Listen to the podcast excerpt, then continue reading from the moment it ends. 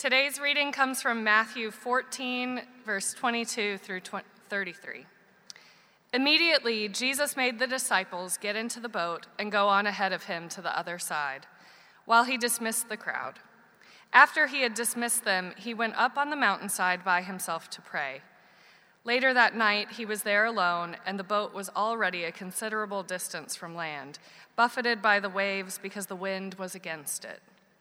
Shortly before dawn, Jesus went out to them, walking on the lake. When the disciples saw him walking on the lake, they were terrified. It's a ghost, they said, and cried out in fear. But Jesus immediately said to them, Take courage, it is I. Don't be afraid. Lord, if it's you, Peter replied, tell me to come to you on the water. Come, he said. Then Peter got down out of the boat, walked on the water, and came toward Jesus. But when he saw the wind, he was afraid, and beginning to sink, cried out, Lord, save me. Immediately Jesus reached out his hand and caught him. You of little faith, he said, why did you doubt? And when they climbed into the boat, the wind died down. Then those who were in the boat worshiped him, saying, Truly, you are the Son of God. May God bless the reading of his word.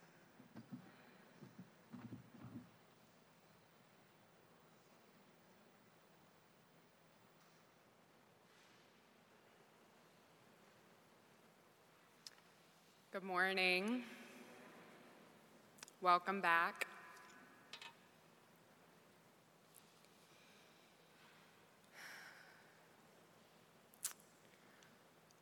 When the floodwaters began to rise in our Houston neighborhood last August, none of us were prepared for what would happen next.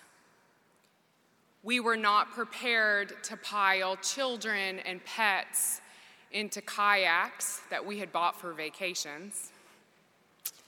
We were not prepared to look out on our flooded interstates weeks after the storm hit, wondering if people had drowned in their cars. We had no idea how bad it would smell. Unfortunately, Houston's a very hot place, so it still smells really bad sometimes. And we didn't know how long the suffering would last. We didn't realize that even today, so many of the families that we know and love are still displaced from their homes. But we were also unprepared for the outpouring of love and of generosity that would come like waves of encouragement and of hope for us. I don't live in a community that takes handouts, right? I live in a community that prides itself, probably, on not taking handouts. We're very good at doing handouts, we're very good at um, sending out emails about how good we are at doing handouts and helping other people and being super benevolent. It's um, the dark side of suburbia.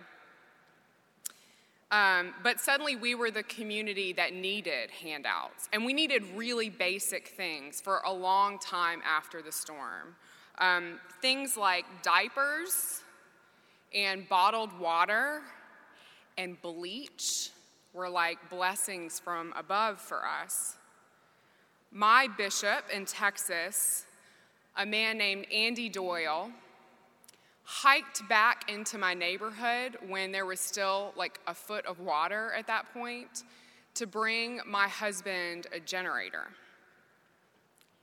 Andrea Zimmerman, wife of Aaron, organized groups from St. Albans and Waco, their church, to come and to muck out houses.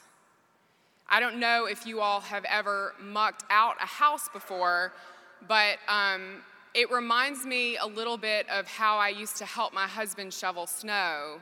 Like, I'd last for about 15 minutes, you know, and then I was like, you should do this. Um, so the fact that Andrea, week after week, Saturday after Saturday, would drive hours to Houston and do the pretty sad and really hard work of getting water and mud out of houses was remarkable. Mockingbird donated 125 copies of The Very Persistent Pirate to all of the first graders in my husband's uh, my son's public school because so many of the kids in our neighborhood lost their entire libraries in the storm. So they got a copy of The Very Persistent Pirate, which, if you have not read it, is the story of the prodigal son um, with pirates. And um, as a result, I can be at the mall in Houston, I can be at, you know, Target in Houston, and inevitably, some little first grader will come up to me and say, You came and read to my class and gave me a book.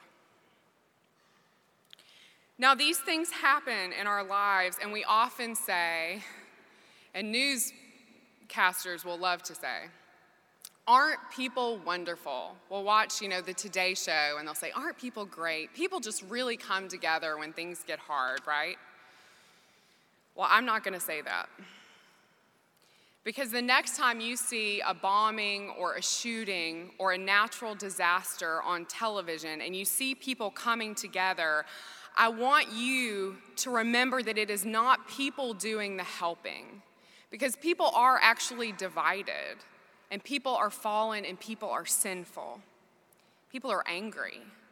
When you see those things happening, either up close or on the television, I want you to know that it is the redeeming work of Jesus Christ.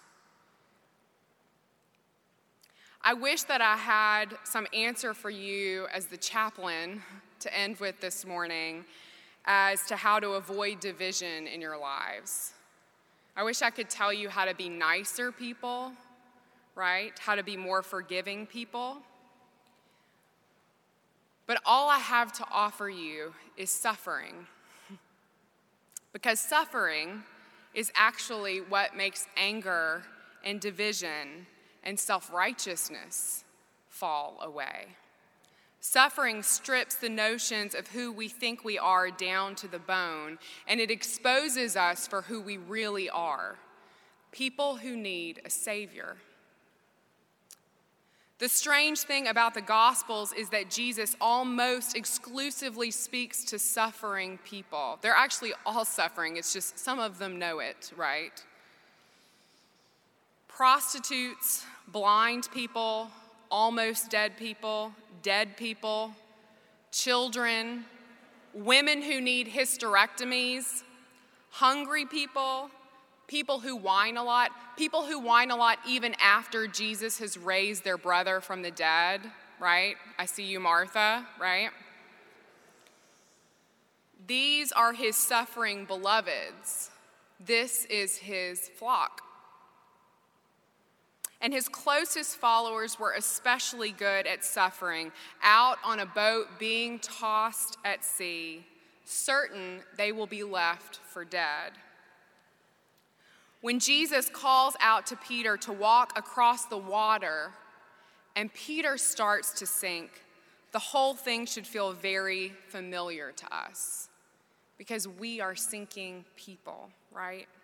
We are all too often drowning in our own identities and our own righteous autonomy, right? We are all sinking in our own sin. Aren't we all sure that Jesus cannot possibly save us, that his grace cannot cover all of our sins, that our suffering is too great a burden for the Savior of the world to bear? It is not in the fighting one another where we see Jesus. It is not in the condemning one another where we know his boundless grace. It is in suffering together, as we are, without some notion of who we should be. This is where we find him. This is where we know his mercy. Walking across the waters of our own flooded hearts and holding out his gracious hand to bring us safely home. Amen.